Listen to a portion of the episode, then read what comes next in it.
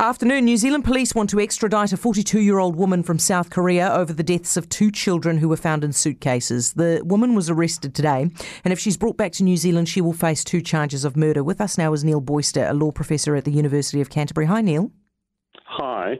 How long do you reckon it might take to extradite her? Well, that's a million dollar question, isn't it? I mean, uh, uh, yes, uh, you know, they can take an enormously long time. It will depend on how much resistance there is in the Korean tribunals. Uh, basically, you know, if she has a defence counsel who puts up arguments that delay, then it could take a very long time. It could take a relatively short time. In fact, it could uh, could happen very rapidly if she just decided to consent to come. But it's difficult to know at this stage without knowing more about it. When you see reports from local media suggesting that they want to get it done within two months, does that suggest that there is hope that it might happen quickly? Uh, yes, I mean, at, at, the start of these processes, you, I don't know if you recall the Kim Dong Com case and the then Prime Minister yeah. John Key, he wanted it done very rapidly.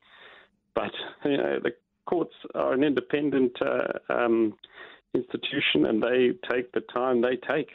So it, will be, uh, it could be. It's it's very difficult to know precisely how long this is going to take.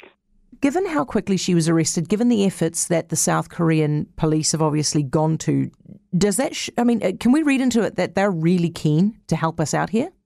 Uh, yes, I think that that I think that that, that is that rare. Like cooperation is good. Um, no, I don't think so. Uh, it, it, would depend on trust. In, trust is the is the most important uh, mm quality in these sorts of relationships. And I would imagine that the New Zealand police have been working on their relationship with uh, with South Korea and various because they signed the treaty. Remember, back mm. in the 1990s, so they must have done some of their vetting back then of the of the you know two parties criminal justice system. So they must be reasonably confident they're not letting this person go into something completely um, unjust or alien. Yeah, uh, yeah. So I think that they're, you know, it looks it's looking quite positive. Neil, thank you for that. Neil Boister, University of Canterbury Law Professor.